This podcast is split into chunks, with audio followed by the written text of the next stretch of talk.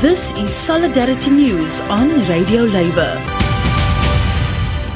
This is a Radio Labour report recorded on Tuesday, February 9th, 2021. I'm Mark Boulanger.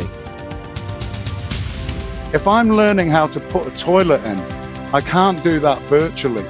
I actually need to know how the pipe connects to the toilet and how I'm going to make that all come together. That is Martin Henry, a research coordinator at Education International. EI is the global union for teachers and other educators. It represents more than 32 million union members around the world. Mr. Henry was speaking in a recent webinar about a wide range of educational issues, including what's known as TVET, which stands for Technical and Vocational Education and Training, TVET. I'm going to refer to a couple of pieces of evidence. Teaching with Tech is a report we've just put out, The Role of Education Unions in Shaping the Future. And I'll also be speaking about the Futures of Work, What Education Can and Can't Do, which is a paper that was written by Buchanan et al. For the Futures of Education Initiative. I'm going to start with the workload question, because in our Teaching with Tech report, we did get evidence from education unions around the world, and we had a very big response rate representing over 20 million teachers, and it gives a really clear sense of where people are going with this. There were three things that were the biggest issues for teachers in terms of well-being. Number one was workload intensification, which as a result of the pandemic has been exponential.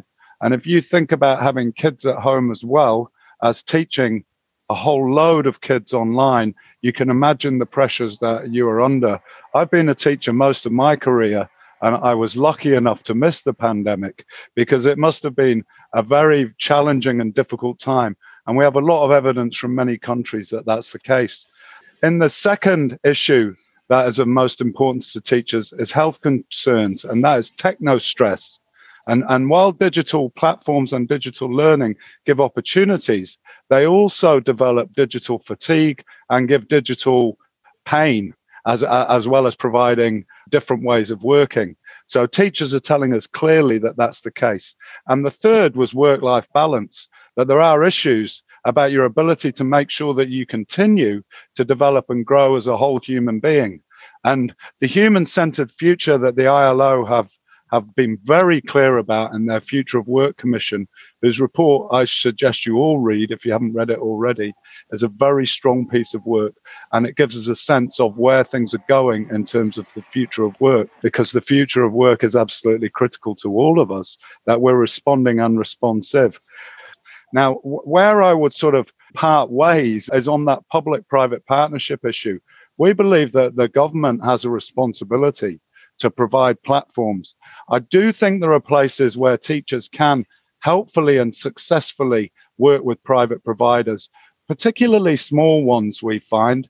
And if you look at the What Education Can and Can't Do, they're quite critical of Google and what Google do around their Google University and what have you. And the other thing that I would critique is digital badges or things that are being presented as learning which aren't certified by qualified teachers and don't lead to coherent pathways. Because I think one thing we must do as we work through the situation around TVET closed down and TVET opening up again is that we must be coherent in our response.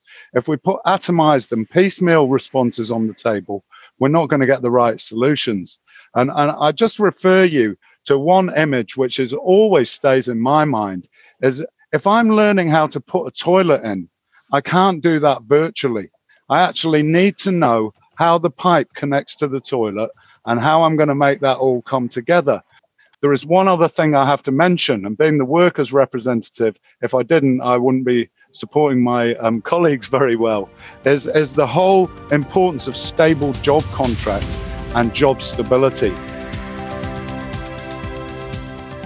And that's it, international labor news you can use. You can find our features and daily newscasts at radiolabor.net.